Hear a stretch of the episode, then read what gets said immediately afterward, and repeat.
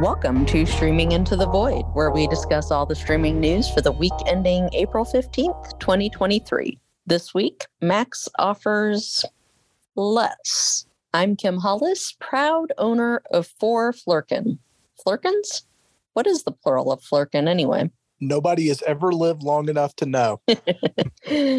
With me are Tim Bridey, content creator and gamer, dragging things across concrete.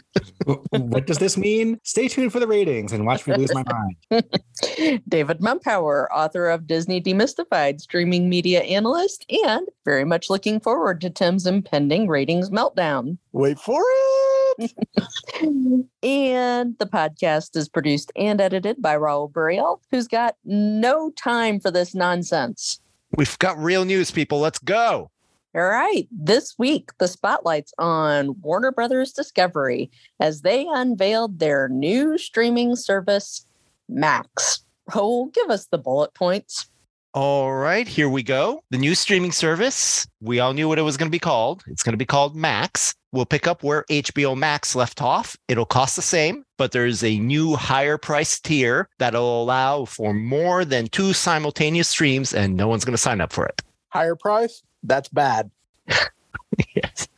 It'll incorporate Discovery Plus content, and we'll come back to that in a moment. More content, but it's Discovery Plus, and eh, we'll call that a draw. And the new service will go live May 23rd. If you're already an HBO Max subscriber, you don't have to do anything. It'll just become Max overnight. And a myriad of new shows were announced, including some that we already knew were coming. We saw a sneak peek of the upcoming spin-off from the Batman, The Penguin, with Colin Farrell reprising his role as the Gotham City crime boss. And the Tiny Toons reboot, Tiny Toons Looniversity, has been confirmed. Wait, Wait, that would be good news from Warner Brothers Discovery. What the hell? That was like we wished it into existence almost. Something had emerged about this way back in June of last year and nobody noticed. And so we'd all been waiting, saying, Where's the Tiny Toons reboot? Apparently, it's been on its way for a while now. There's a Big Bang Theory spinoff I mean, kind of. They're going to call something else Big Bang Theory and then try and throw enough money at the original cast that they might appear once a season. It's, it's, you know, How I Met Your Father Part Two. Oh God. There's an animated Gremlins series, Secrets of the Mogwai. We saw Jodie Foster in the trailer to True Detective Night Country, which I think to me was the highlight of that presentation. It was awesome. Kate Winslet has landed another prestige series with The Regime, and Robert Downey Jr. produces and appears in multiple supporting roles in The Sympathizer, Tempting Fate. Max will have a new Game of Thrones prequel, A Knight of the Seven Kingdoms, The Hedge Knight, which has the word knight one too many times in the title. Yeah, that's that book about the egg.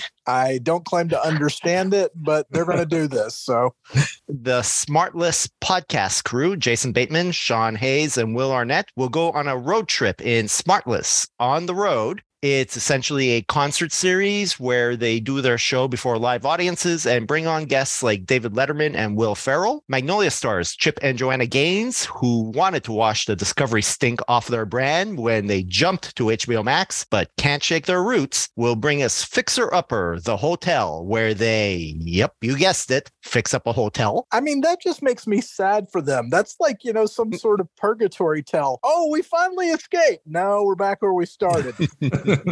and now we're going down the discovery rabbit hole as we get Barbie Dream Home Challenge, where a team of professional builders try to recreate Barbie's dream home in human scale. So what I'm hearing is synergy. If they move fast enough, I mean this that could be very timely. And finally, there's Love and Translation, where three hunky American men date 12 women from around the world who don't speak English. I am glad though you explained the difference between the tiers role at the beginning because all I saw was the price points with no context. There was 10 bucks a month for the ad supported tier called Max Ad Light. Max Ad Free is $16 a month, or there's $20 a month for Max Ultimate Ad Free. And I saw those on Twitter and I was just like, well, I have questions. Well, for twenty nine ninety nine a month, you also get a Harry Potter series. So there's that. That's the one. That was the big announcement. We can't avoid it. HBO Max, sorry. Max has officially announced their upcoming new Harry Potter series, 10 seasons of Harry Potter are coming to Max. Yeah, Kim and I were talking about this before the podcast. And this isn't a joke. This is like a real thing. If your child gets a role in this series, on one hand, you know, it's wonderful because your child will be famous their entire life. On the other hand, you're going to miss their entire upbringing. That's not a joke. They will be cast at the age of like eight years old. They'll be 18 when this ends. So I have so many questions about this. It's like they're trying to promise Harry Potter fans, please sign up for the next 10 years. We will give you this one thing you love but they haven't put any thought into what it means. By the time these kids are 13, they're going to be begging out of their contracts. And not for nothing, but pretty much every British actor we have ever recognized from anything, anywhere, has pretty much already been cast in Harry Potter in the past. So at this point, that is true. They really have had just dang near everybody in the movies. So we can expect that the this cast will be filled out with a whole bunch of unknowns. So it's not like we're all going to be excited to be seeing Gary Oldman or Emma Thompson because this is an entire reboot of the Harry Potter franchise. And I want to go ahead and rant about something here just for a moment because it's the reality of the situation. They're taking away more than they're giving. I am dead serious about this. As part of the price tiering plan, we learned that $14.99 is basically what everyone already has, which means if you're like me and you paid for a year in advance, you're getting the middle tier, not the top tier. The top tier is going to be the only one that includes 4K broadcast, which means they're actually taking away from people who have monthly and annual subscriptions right now. You're going to have less with Max. That's not a joke. That is 100% what they're doing. And the worst part is they put no thought into this. They just want more money, which has basically been the problem with Warner Brothers Discovery this whole time. And by the way, as scary as this thought is, we just this week celebrated the first anniversary of the Warner Brothers Discovery merger. When I say celebrated, you can consider that in air quotes and with sarcasm. This has only been a year and it's already been a hellscape. And what they're promising for the future is they're going to give less unless you pay more. That is max in a nutshell. And here's the problem with it. Even if you get the 4K plan, they haven't even decided yet how much of their content it will actually include. We're not talking about everything in the library. No, it costs money to convert things to 4K. It is the most nonsensical, poorly planned thing you can imagine because that is how Warner Brothers Discovery operates well, maybe the most nonsensical, poorly planned thing ever since the original launch of HBO Max. Because you'll remember that before they brought in Jason Kilar to right the ship, they couldn't even necessarily tell you exactly what shows were and weren't on HBO Max. That's a fair point. This has been a debacle and we're tired of it. To Tim's point, another thing that you get with the upper tier is four concurrent connections at once, which really begs the question like, how are you going to have four different people watching HBO Max or I'm sorry, Max at the same time. And I think that really speaks to what they're trying to do here. Warner Bros. Discovery determined that the HBO part of HBO Max was limiting the streamer's audience. Their data backed that up, indicating that people were tuning in to watch a specific show like The Last of Us, but were not sticking around to watch something else. During their presentation, Warner Bros. Discovery leaned into children's content. They want wait, make- wait, wait. Uh-uh. They can lean into it what they want, but it's actions, not words. Didn't we just spend the body of the year talking about all the children's content that Warner Brothers canceled? Absolutely, they did. They not only canceled and indeed in some places erased some of that content, but they've also announced that new kid-friendly Mogwai series, the new Tiny Toons Looniversity. They want to make this. Their slogan is the one to watch. They want this to be a destination for the whole family where HBO will be only one tile real among many. There will be a children's section, there'll be a discovery section, there will be the grown up HBO section. So they really? want to be Disney Plus, but they don't mm-hmm. have the content to be Disney Plus, and they actually canceled and eliminated slash erased the content that brought them closer to Disney Plus. Is that right? Yeah. Well, am I being harsh here, or is this really what's happened? No, that is that is a fair criticism where they spent a year eliminating content, and now they're talking about let's make new content it's a little two faced of them in some ways. And indeed, during the presentation, they also talked a lot about how they're going to be very heavy into increased cash flow, which, as we reminded everybody last week, is how Warner Brothers Discovery executives are going to get bonuses now. The more cash flow you have, the bigger their bonuses. And so it's in their interest to increase that cash flow. What that means is spend less to create more content. And if that means they have to spend more money on shows like a hotel makeover or love and translation rather than dropping everything onto a new Harry Potter series with A list actors, then that's probably what they're going to do. They're going to create garbage content for lower cost. The whole thing is just mind boggling to me in that we've watched them do one thing and now they're trying something else. And you've specifically given away what the real plan here is. They don't care about any of this except for the cash flow, which means they're going to try and entice people into paying for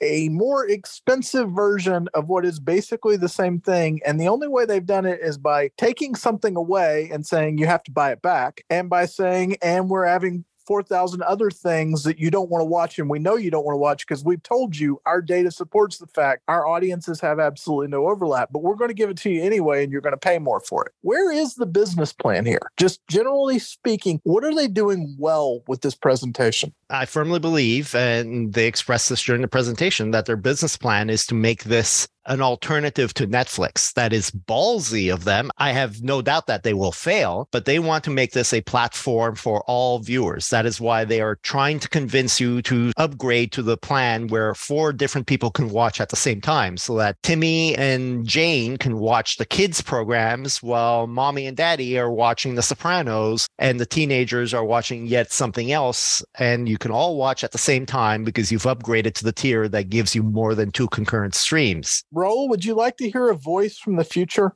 Please. David from three months from now or six months from now is telling you the report is going to be HBO Max is now enforcing the four policy to make sure it is only people in the same household. Otherwise, people are going to split the price of the newly more expensive HBO Max across different families in different households. They haven't thought this through at all. There are so many holes in this plan. I could drive a fleet of tractor trailers through it. It is just staggering to me how they had an entire year to come up with this, and this was the best they could do. I do love that we just can't shake the words HBO Max. It is just Max now. And I think this is a reflection, honestly, of poor branding at the initial launch. We I'll said call it, it, HBO now if I want to. You change the name 18 times past a certain point, the consumer picks, okay? we said at launch that calling it HBO Max was a bad idea because it immediately puts in people's heads and the consumers' heads the thought that this is HBO content exclusively. And when then they're saying that, oh, we also have Sesame Street, it's like people do not correlate HBO to Sesame Street. So rebranding it at bare minimum was a good idea. And using the term Max not bad considering this is a company that also happens to own Cinemax. That never comes into the conversation anymore. Let, but let's remember they do have a product whose name includes the word Max in it. So it is a good brand. Now they need to be more convincing. And right now it's going to take some time to scrub our brains of the words HBO to understand that it is only part of this. It is not the full suite of this. Is any of this really going to stick? I mean, I'm I'm not the champion here. I'm as cynical about all this as David is. I am simply presenting what they want us to believe. Let's be fair here. 10 years from now, when that last season of the Harry Potter series comes out,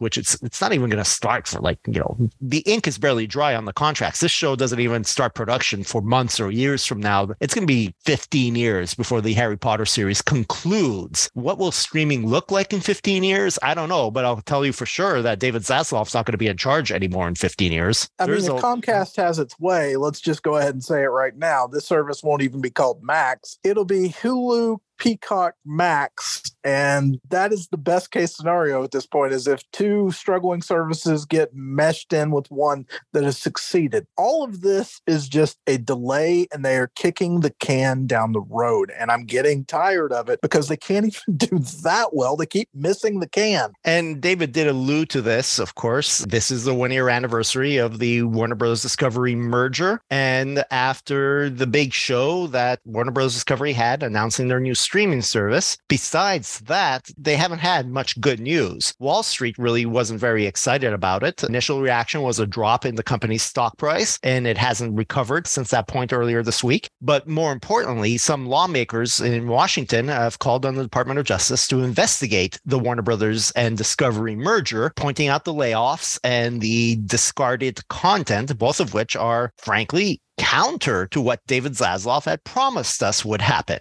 So it's been a bad one year anniversary for Warner Bros. Discovery. And Let's just call it what it is. It's been a terrible year. If you look back a year ago when this stock debuted it cost 24.47 on the day of the announcement it was at 15.42 right now it's at 13.78 which means it's taken a 50% shave almost over a year and it has taken an 11% shave just since they announced their stuff and everyone realized oh my god they have nothing so they are really, really leaning hard on that Harry Potter IP. I mean, they're basically saying, save us, J.K. Rowling, as if they haven't heard a lot of news from the past decade. I am so frustrated by this, but I'm going to step outside my own opinion in a second. I'm just going to ask two questions. Kim, if I told you I wanted to pay $5 more a month for the 4K on HBO Max, would you say yes or no? I would say no, especially not knowing what we're going to even get. I haven't found much value so far in YouTube TV's 4K offerings. So I just have to say no until I see proof that it's worthwhile. Okay, Tim, Max is saying that it is going to cost $19.99 a month for the best possible service. What is the most you would pay for Max? Yeah, I think 20 is pushing it for a streaming service these days. I guess this is what $15.99, but I really think 15 is is really the, the limit right now for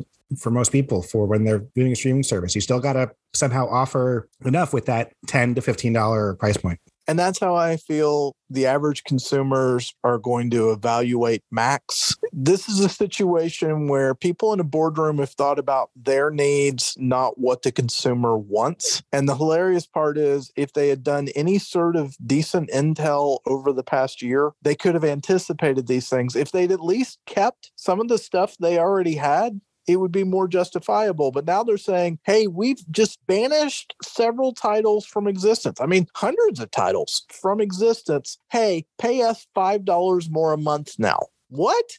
Yeah, bottom line is their attempts at making this a broader appealing streaming service aren't really going to fly when most of the content they announced was yes, appealing prestige television, but that is what we already were seeing historically on HBO Max. When you talk about the new season of True Detective or The Regime or The Sympathizer or even the new Game of Thrones prequel, heck, maybe even the new Harry Potter series. All of that would have been what you expect to see on HBO and HBO Max. When you look at the broader appealing content, maybe the Big Bang Theory spinoff or the Gremlins show or the Tiny Toons show or even the Discovery Plus content, that's not enough to get people to come over to the new Max. And the fact that they are going to keep their Discovery Plus streaming service means that there's no incentive for people people who are most interested in Discovery Plus content to jump over to Max because then they're just going to continue watching Discovery Plus content on Discovery Plus. Also, we need to start an HBO jar where you anytime you say HBO Max instead of Max, you have to put a dollar in. there was other streaming news this week. In our rapid fire, YouTube TV announced their pricing for their NFL Sunday ticket package. YouTube TV subscribers will pay 349 for a year's worth of NFL football, while non-subscribers will have to cough up 449.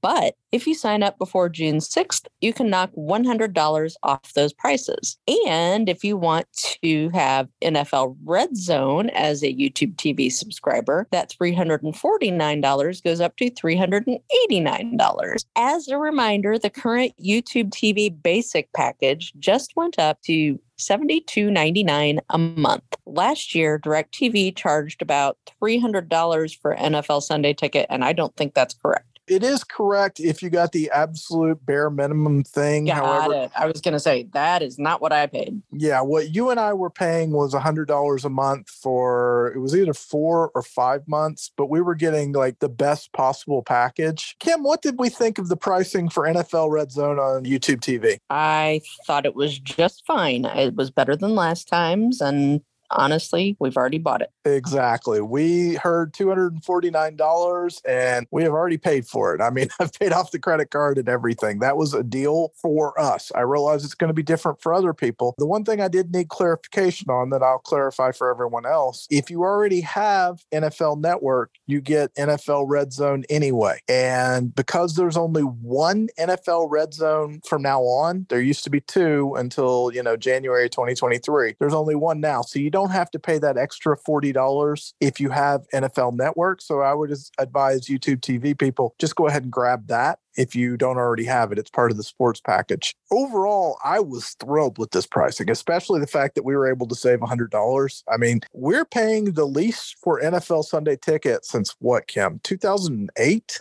Years. Yeah. So this was just full of win for us. Someone who's not a football fanatic, I had a blind spot as to what this cost, and I see these numbers, and I'm like, "Holy crap!" But people do love their their NFL, and I mean, this does get you get you everything. Hey guys, David Kim, remind me as not DirecTV subscribers, which I believe is an accurate description. How were you guys watching NFL Sunday ticket programming? Was it an app? Was it a channel on your cable grid? It was a Roku app. A. Roku app. All right. And that is what this will be as well going forward. So anyone who subscribes through NFL Sunday Ticket, you can do it that way through YouTube. However, the way we're going to be doing it is through YouTube TV, which is actually better because YouTube TV has unlimited DVR, which means we will have direct dial access to every play from every NFL game straight out of the YouTube TV app. Not to be cynical about this, but I know YouTube has control over what can and cannot be DVR'd. Are you confident that YouTube TV is going to let you DVR the games? It did with Red Zone. I don't see why they'd change it. However, now that you say that, it's certainly possible the NFL asked for concessions. Mm-hmm. Generally speaking, sports leagues have gotten a lot more open minded about this. I was just reading an interview with Rob Manfred of Major League Baseball, who is the most backwards, money first guy in sports. And even he was saying that he hated blackout restrictions and stuff like that. It's a digital world now, it is a streaming world now, and sports services want customers. So they're going to do what they can to encourage more customers rather than reduce them. That's my belief. And so ultimately, the takeaway here is that anyone who happened to have been a DirecTV satellite dish subscriber historically, which at this point, DirecTV is not long for this world because I suspect most of those people were there only because of NFL Sunday Ticket and were accustomed to watching the NFL games by selecting them through a channel grid off of their satellite set top box, will now have to choose a streaming set top box and install either the YouTube or YouTube TV app in order to be able to watch those shows. Is that our understanding? It's a small subset of people to begin with. And uh, the last data I saw was that DirecTV only had 13.3 million subscribers. And I suspect that at this point, if you've still got a satellite dish you're using, you're pot committed to it. So I don't know how many of those people would actually change services just for this anyway. It, I mean, answering your question, yes, you would need to sign up for YouTube TV, which is $72.99 a month, as you said. And then you'll have to pick the package. And that is different from direct TV and then they would basically ensure subscriptions by giving away NFL Sunday ticket as part of their basic package. While we're on the Google beat, Google TV launched a new live TV hub this week, aggregating live streams from several fast channel services. Yeah, I pulled it up on my Google TV earlier today and it was interesting. I scrolled through it and you had what amounted to nearly infinite fast channels. Apparently, they have 800 of these channels, some of them from Pluto TV, some of them from other fast services. And it is exactly what you would expect. It's real time streaming of random shows. There's the Star Trek channel, uh, I don't know, the Baywatch channel, the NBC News channel. I had a look. It was interesting to see, and I never went back because I'm not into fast or live streaming content. I'm much more into the on demand. I want to choose what show I want to watch and I want to watch it when I want to watch it. Okay, before we start talking about the ratings, I know everybody's waiting to hear what Tim is going to be talking about there. Let's talk about the box office because it was kind of a big deal last weekend and kind of is this weekend too. Yeah, so we we recorded on Friday last week, so we only had the couple days of numbers, but the Super Mario Brothers movie came in with 204 million dollars for the 5 days over the Easter holiday weekend. I did not see that coming at all. Like I knew would, I figured it would do well, but 200 million, I didn't think that was a thing anymore, especially for video game movies never have had the best track record. And now that tide might be turning. Kim knew. Kim could have told you six months out. And the reason why is she is the Nintendo super fan of the group. it, it's larger than that, though. If we just look at it analytically, a lot of the battle with box office is creating brands that's what franchises are. They're brands that have immediate name recognition. The Super Mario Brothers movie is based on a franchise that has turned Nintendo into the best-selling console of all time multiple times, arguably up to 4 times, at least 3 best-selling console ever and all mm-hmm. of them have happened on the back of an Italian plumber. So when you show a trailer that has Super Smash Brothers, Luigi's Mansion, Mario Brothers, all this stuff at once, you're basically saying, here are all the games you loved as a child in movie form. This was always going to be a juggernaut. And frankly, I am surprised by how many people are saying they didn't see this coming because I honestly think this is one of the most obvious calls in recent memory. It will be at 300 million by the time you hear this. 660 million worldwide. Yeah. 660 million after I, nine days. Yep. Yeah. And everybody I know who has kids or grandkids took them to this. So clearly it extends beyond maybe even just people who played it. It's just I think we have had so few kids' movies that are like recognizable IP that people feel comfortable with that this was just perfectly timed for families to all get together and go see this movie that is not long, it's fun, and everybody seems to have enjoyed it that I've talked to that saw it. So, yeah, it hit the right notes. I mean, at the end of the day, if Sonic could do what it did twice. Super Mario Brothers, which is much, much, much more popular, was going to do this. And I think in a certain way, Tim, do you agree or disagree? This kind of commemorates the official end of the pandemic. We can now move forward with legitimate blockbuster super hits from now on. It sure seems like it. This is technically a new IP, but movie theaters are still the playground of the big AAA franchises because after a bunch of really decent weekends where we had John Wick, Dungeons and Dragons opened well, but then fell apart. You know, we've had some good weeks at the box office, but then thankfully the Super Mario Brothers movie is still carrying this weekend because the new releases this weekend kind of ran into a brick wall. Yeah, I mean that's kind of my point here. We've seen Spider-Man No Way Home. We've seen Top Gun Maverick. We have absolutely watched titles that have become among the most successful films ever during the pandemic. Mm-hmm. But to me, that just makes their performances all the more impressive impressive because they were doing it against incredible resistance. This film just strikes to me as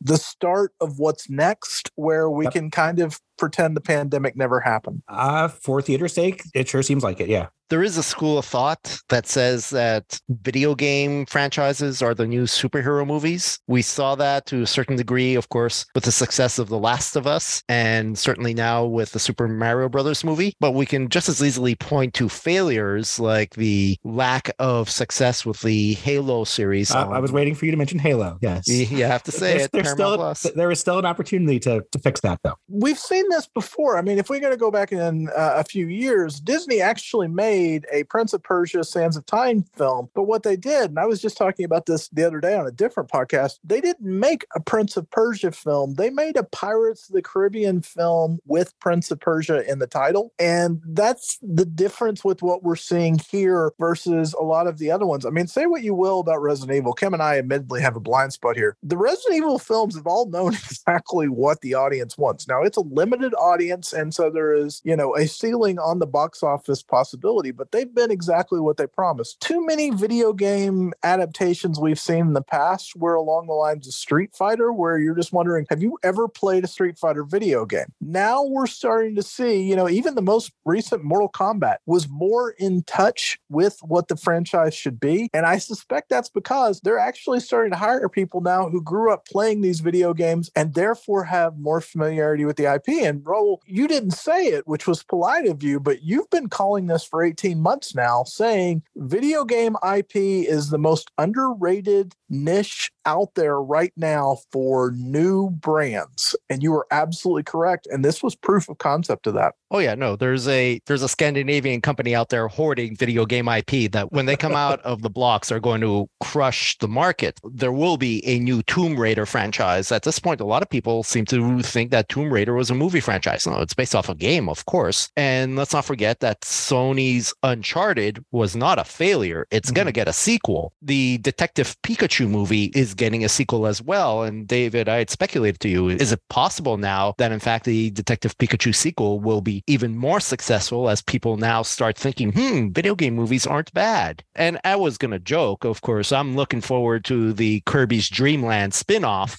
but really, the next big franchise may very well be Legend of Zelda. Watch for that. Did the original Mario Brothers movie from the 90s really kill the video game franchise until like the last few years? It, it very well may have. And then now this, the an actual Super Mario Brothers movie has actually mm-hmm. resurrected it. Yeah, it was in the same era as the original Mortal Kombat movie and the Street Fighter movie. I will say that the original Mortal Kombat movie needs a second look. It wasn't bad, but it's the same as the original Captain America movie. If you don't know what I'm talking about, don't don't look it up.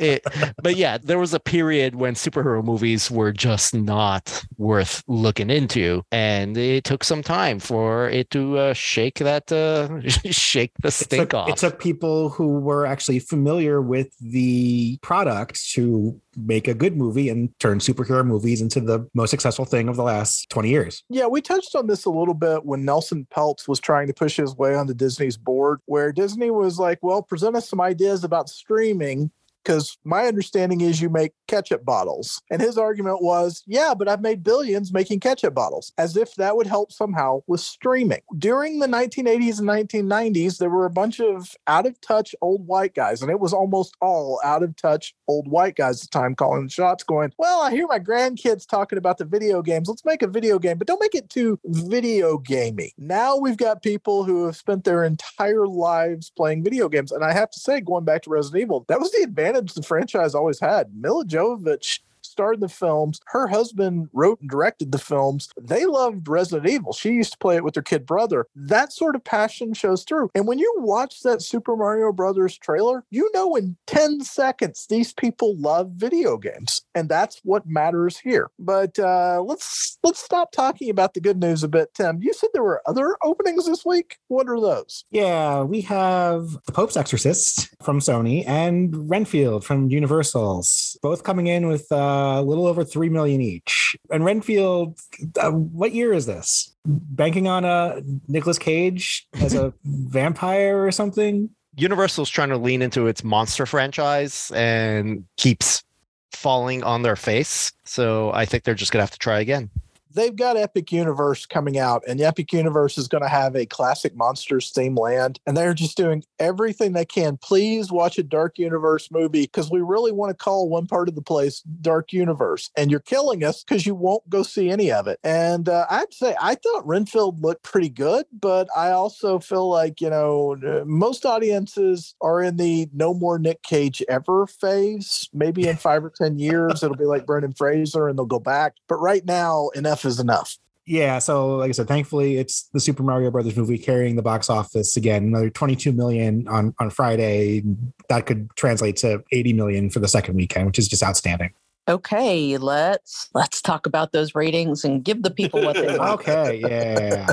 we have the Nielsen streaming ratings for Monday, March 13th to Sunday, March 19th, 2023. And oh, just wait till we get to that movies list. But the I'm kind of excited to talk about the originals chart. It is led once again by you, 40 episodes, 1.2 billion minutes, because the second half of that fourth season arrived with last week's ratings. So no, no surprise here. It's now a tried and true strategy for Netflix to, to split the shows people want into two parts. So you, you get that big, big ratings bump twice. Uh, new in second is Shadow and Bone, 1.1 billion minutes for 16 episodes. The second season premiered on March 16th, eight more episodes. Uh, after the first one uh, was April 2021. And I'm pretty sure we saw it then, right? Yeah, but I wonder if maybe this is a lackluster appearance. The fact that it didn't hit, the, you know, those lofty 2 billion, 2.5 billion minutes Yeah. suggests that maybe it's just not doing what Netflix wants it to do. I don't know. They they actually renewed it fairly quickly after its premiere. It was originally premiered April 2021, and within a month they had renewed it for the second season. So uh, I think this is I think this is fine. I was going to say it may be the top show next week because this is just a three day number, but there's something that's gonna totally blow the doors off everything that's arriving on the original chart next week. But this is I think it's fine. I think you'll see actually see it get a bump next week as well. Uh, the Mandalorian from Disney Plus is up to third, 1.1 billion minutes for now 19 episodes. So gaining audience, even though um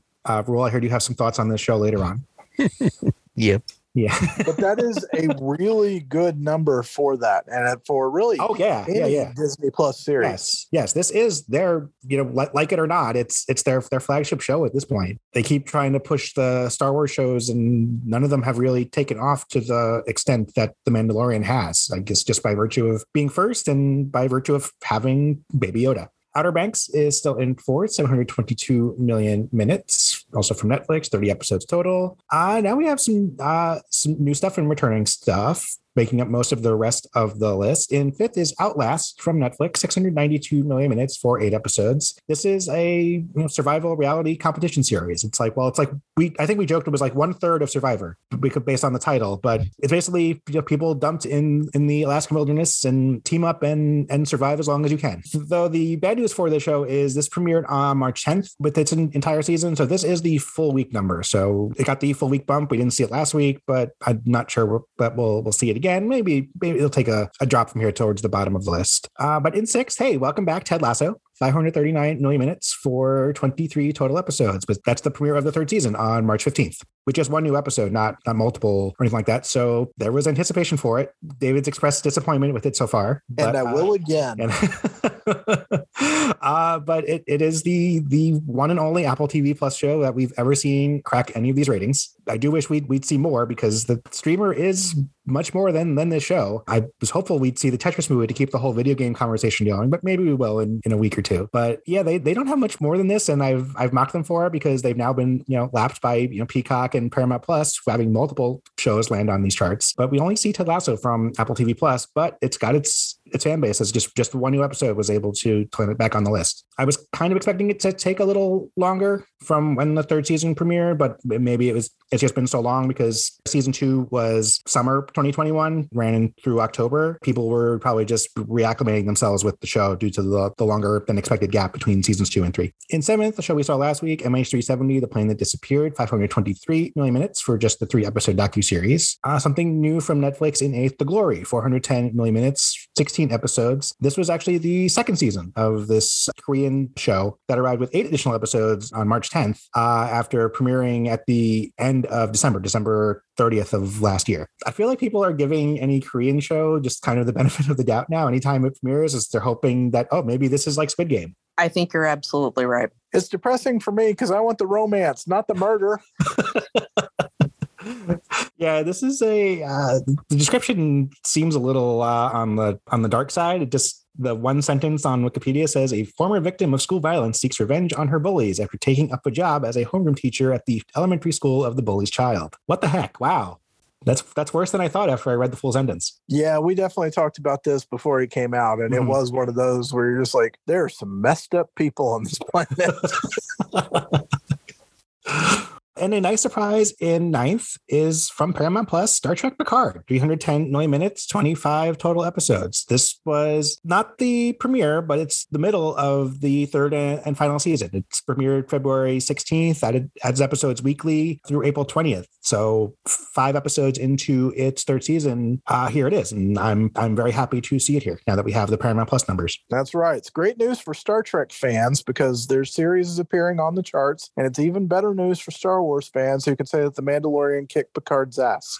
I do think this is a well earned number for Star Trek Picard. It's starting to show that increased buzz that the new season was accumulating over its first few episodes. And I do wonder, as we come to a conclusion, if it's actually going to climb those charts in the same way that I do anticipate The Mandalorian, as it suffers from negative buzz, might actually start dropping on those charts. I wonder if they're going to cross The Mandalorian and Picard. Uh, I'd be absolutely shocked to see a Paramount Plus series crack a billion minutes on these ratings, but uh, I guess it's not the strangest thing to, to have happened. But I do expect it to grow as we get episodes because people are really enjoying it and they are very excited to see how it ends as we're headed into the finale about to premiere as we record this. Yeah, remember that the show has picked up so much buzz that Paramount's actually going to be playing the last two episodes in IMAX theaters. Yeah, so, I saw that. Yep. And we wrap up Netflix with returning show we've seen before. And I actually have questions because here is Gabby's Dollhouse once again 292 million minutes, 51 total episodes. I presume, I know we talked about it, that it was getting new episodes on an episode of uh, what's new. However, the information I have says those episodes are premiering after these ratings, March 20th. People are pre-gaming. You got to find out Gabby's what happened. Right. You got to seasons. Yeah, you have to catch up, I guess, in anticipation for the new season. So Oh boy. Okay. But yeah, I, I mean, it, it's definitely one of those shows that has hung around. While we always say if we had the next 10, it, it, would be pretty much there. It's kind of almost like the CoComelon of the original start. It clearly has its following of just, you know, small children who, who can't get enough of it to the dismay of their parents, I'm sure. Okay. On to the movies chart. It is led uh, once again by the movie we saw last week, Luther, The Fallen Sun, 859 million minutes that's fine, right? Good to see Idris Elba yep. doing stuff. Yeah, that's a good number. I mean, it really is. Yeah, it, it won last week, but yeah, it, it actually didn't completely collapse after the right with the, full, with the full week, which does happen sometimes. And okay, here it is, your second most watched movie according to Nielsen from Netflix. Something called "Dragged Across Concrete," 516 million minutes. And Tim, this is the uh, Netflix debut of the wildly successful blockbuster, right? Yeah. What in the blue hell is that movie? Yeah, this is a movie from, I guess, premiered in 2018 at some film festivals and allegedly was released to theaters and uh, straight to streaming on in 2019. Uh, it happens to star Mel Gibson and Vince Vaughn. I mean, if nobody ever talks about a movie, does it exist in terms of box office? How much box office has it earned, Tim? It has made, depending on who you believe, somewhere around the vicinity of eight hundred thirty thousand dollars. All of that appears to be internationally, nothing domestically. They never reported box office if it did indeed release in any theaters. And how many million minutes did it have watched this week? Five hundred sixteen million minutes. Explain your work this is once again the power of Netflix. And I pray they never use this for evil, where the uh, movie shows up on the streaming service from wherever it was. And in this case, this literally appeared on March 16. So this is just a three day number. So, oh, good God, we're going to see it again next week. No matter how old we how joke old, about the so- they, sociological experiment thing. We they, do, but this, they this treat it, terrifying. they treat it as if it's new content and that's good enough for a whole bunch of people to, to just watch it. I'm pretty sure they did just use it for evil, Tim. I will point out that another what amounts to straight to video movie RIPD2 garnered 478 mm-hmm. million minutes last year. So it's not unprecedented for these movies who really never had a presence in theaters to actually make these charts. But why this one, Netflix? It's just right. It's not a new concept at this, at this point, and and I I shouldn't be as mad as I am, but I am extremely annoyed at a lot of you for selecting this movie because Netflix told you to watch it. Tim said swears in chat when he actually saw this number. We're not joking. That's that's a real thing that happened because he knew he was going to have to talk about this and it was that bad. We can joke about this all we want, but Netflix is spending 200 million dollars on some of its movies. And when you see something like this, just you know as somebody who you know understands finance i find that really hard to defend because they can just get they can get a thousand films like this for the same amount of money and they can just keep doing this. There's no stopping it. It is a problem for Netflix customers that they keep supporting this sort of business practice. It really is. I just need to I need to look at Netflix more often because again, I, the only reason this would happen is they the service clearly treats it as new even though it's a few years old at this point, but it's new to the service, so therefore it's new content, and you you should watch it according to Netflix, and people do because that they're clearly mindless sheep when you have a large enough group of them, which Netflix clearly does. Will we get a dragged across concrete too now? people still want to work with Mel Gibson, I guess. All right. Uh, so yeah, that enough of that. Oh, it gets funnier. Uh, Oh, oh, the- yeah, yeah, a little bit. Uh, third from Peacock, Puss in Boots: The Last Wish. We saw that last week, 435 million minutes. That's right, folks. A straight to DVD release from 2018 just beat Puss in Boots: The Last Wish, which was one of the top films of the Christmas holiday season. what are we even doing here? Just wait till this shows up on Netflix, which it will in a few months. I will give Peacock a lot of credit here. Coming in at number three in the movies charts, they do not have that subscriber base that Netflix has, but you really needed a strong movie like Puss in Boots: The Last Wish for Peacock to hit number three on the charts, and they delivered. I mean, see, I see this as an indictment of Peacock, where they have an absolute A list title, and this is the best they can do. And their absolute best can't beat something Vince Vaughn has forgotten he appeared in. No, I, I'm leaning towards it. It's the sheer volume of Netflix. They are heavily weighted on these charts just because of how Nielsen measures it. So relatively, it's it's a better performance for for, for Puss in Boots. But yeah, I'm just mad that that many people wasted their time on this movie. You're missing the big picture here, which is that Mel Gibson and Vince Vaughn's agents called them this week and said, You're back, baby. They're gonna get like yeah residuals checks for a movie they forgot that that they made. And fourth, another movie we saw last week, credited to Netflix and Peacock, Turbo, 251 million minutes. Again, probably 90% of that is Netflix. Thanks for playing Peacock, but still more shows than Apple TV Plus has ever had on the list. So yeah. Uh, and fifth, Money Shot, the Pornhub story, 246. You can make your joke here about how many people just searched Netflix for porn and this came up and they watched it. Can I do number six? Can I do number six? Yes, yes. Hey, Disney just announced a live action remake of Moana starring The Rock. Do you want to know why they did that? Because Moana still finishes sixth on the movie charts on Disney Plus after all this time. All this time. Yep. 238 million minutes, its usual amount, just like Encanto finished seventh with its usual amount, 216 million minutes. No matter what is happening in the universe, there could be an apocalypse. 200 million minutes worth of Encanto and Moana would still happen. Absolutely. Yep. 100% agree. All right. Your other stupid one for the week in eighth is Riddick, 214 million minutes. This also returned to Netflix along with the other movies in the storied Pitch Black franchise on March 16th. Why the last one is here? I, I don't know. Watch Pitch Black, everyone. It's better. Uh, at least we do have something else new on the list this week in ninth. This is from Hulu Boston Strangler, 206 million minutes. Again, grading on a curve. The fact that Hulu managed to chart a movie, Hulu made a not- movie. Yeah, Hulu got a movie on the list. Yeah. but it wasn't a good movie, and it won't be here next week. Yeah, no. You know, historical crime drama based on the true story. Keira Knightley, some other people. But hey, good job, Hulu. You made it. And we wrap up movies with Minions: The Rise of Gru from Netflix, 200 million minutes. Acquired is 10 shows we have seen before, this time led now by NCIS. Uh, 827 million minutes, getting that bump from have now having Paramount Plus included in, in the ratings, just slightly ahead of The Last of Us, which completed its season last week, 817 million minutes in second.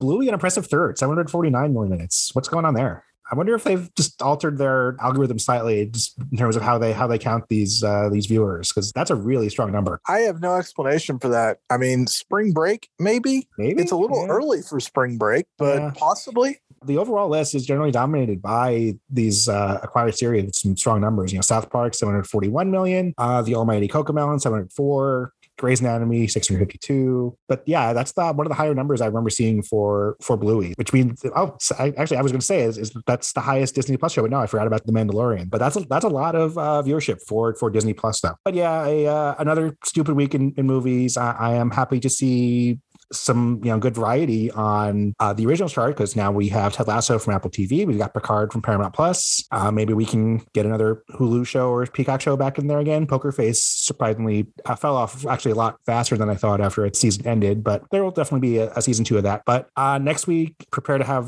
the doors blown off by the night agent. And if you ever want to make Tim irrationally angry, if you see him on the street, just walk up to him and whisper, dragged across concrete. and I will lose my mind. All right. Thanks, Tim. In our green lights and cancellations this week, Netflix's new deal with the Duffer Brothers is starting to bear fruit as a Stranger Things animated series is being planned it's somewhat telling that they weren't able to reveal any plot points. They talked a lot about the animation studio and who's going to be producing it. And the Duffer Brothers told us how excited they were about this project, but really nothing of substance. Just that there's a Stranger Things animated series on its way honestly, as long as it's like 1980s cartoons, I'm just going to be ecstatic because Stranger Things is absolutely perfect for that. That's exactly what I was going to say. It's also been announced that Netflix has canceled the Sarah Shahi drama Sex Life after two seasons. And it sounds like the drama might have taken place behind the scenes in season two because she burned some bridges. This is one of the most liked actresses on the planet who basically said everything changed between season one and season two's production and that during the second season, they didn't have Netflix's support at all. And she kind of acknowledged the fact they may not want to work with her for a while, but that was just fine with her. Over at Apple TV Plus, possible brothers Matthew McConaughey and Woody mm. Harrelson are reuniting, playing versions of themselves in an untitled 10 episode half hour comedy series where they attempt to live together along with their families on McConaughey's Texas ranch. Do they really have enough pot for all of them? I don't know. I gotta say, I laughed at the description alone. That that is a golden pitch right there. Gold mine, right? And Kim mentioned something here that's apparently real. At some point, they were just sitting around talking, and McConaughey's mother told Woody Harrelson, I knew your father. And she left it hanging in the air. Everyone realized what she meant by knew. It was in the biblical sense. And so they have been joking since then that maybe they should do a paternity test. And as a reminder, Woody Harrelson's father was an assassin. So weird stuff all around here. On Paramount Plus, Robert De Niro is coming back to streaming, starring in a crime drama series, Bobby Meritorious. Paramount Plus landed the deal after a competitive bid process for the rights from Preet Bharara, who was the U.S. Attorney for the Southern District of New York between 2009 and 2017 the pitch is very appropriate for Robert De Niro, a gritty crime thriller based in New York City, but I don't know about that title. Yeah, it's a weird title, huh? Mm-hmm. Apparently, that was the guy's nickname, and I just want to ask, who gave him that nickname? What? As always, we close out the show with what's been keeping us busy over the past week. And David and I have been catching up on the same things that we typically do watch. I haven't talked about Top Chef World All Stars yet, which is a really good season so far. They have winners and finalists from all over the world, including the United States, Canada, France, Brazil, uh, Germany, everywhere. And it has been a really I feel uplifting season. The cast is all really clearly very fond of each other and so far has just knocked it out of the park as far as what they're creating. So just a really great season thus far. Raul, how about you?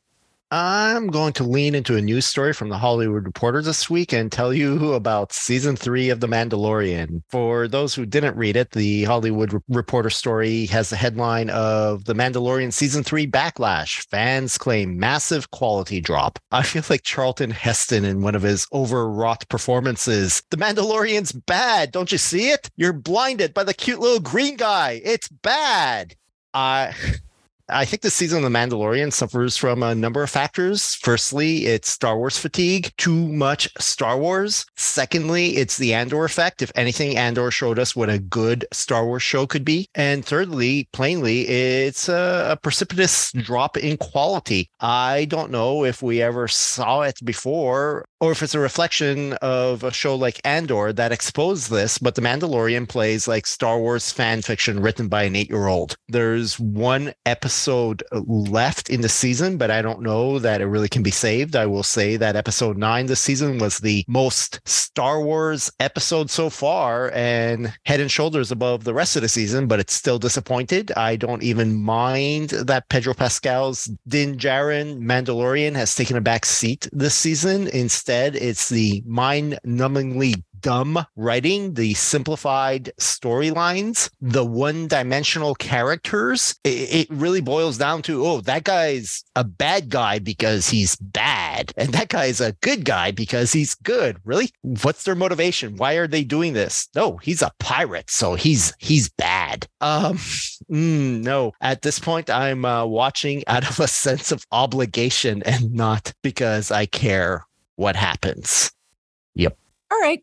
Tim, I am excited to hear from you. Yes, I've been waiting to talk about this all week because it's a pleasant surprise. Do you guys remember the Joe Schmo show? Oh yes, yes we were yes. we, oh, we, yes. we, thoroughly enjoyed it. Yes, yes all yes. of us. I believe. I, I, believe I found the 2023 equivalent, and it happens to be on a service that I thought I could safely ignore. It's Jury Duty, and it's on Amazon Freevee. It follows a civil trial case in Los Angeles and takes us through the whole process of jury selection and the trial, and they end up being sequestered the jury and, and all that. Now, normally cameras aren't allowed in, in courtrooms, I guess in, either in general or at least in California. Uh, but they're being told that it's being filmed for a documentary about serving on a jury and, and doing civic duty. So we get full access to the trial and interviews with the uh, the jury members. Um, the catch is the trial is fake and everything is staged and everyone involved is an actor except for one guy.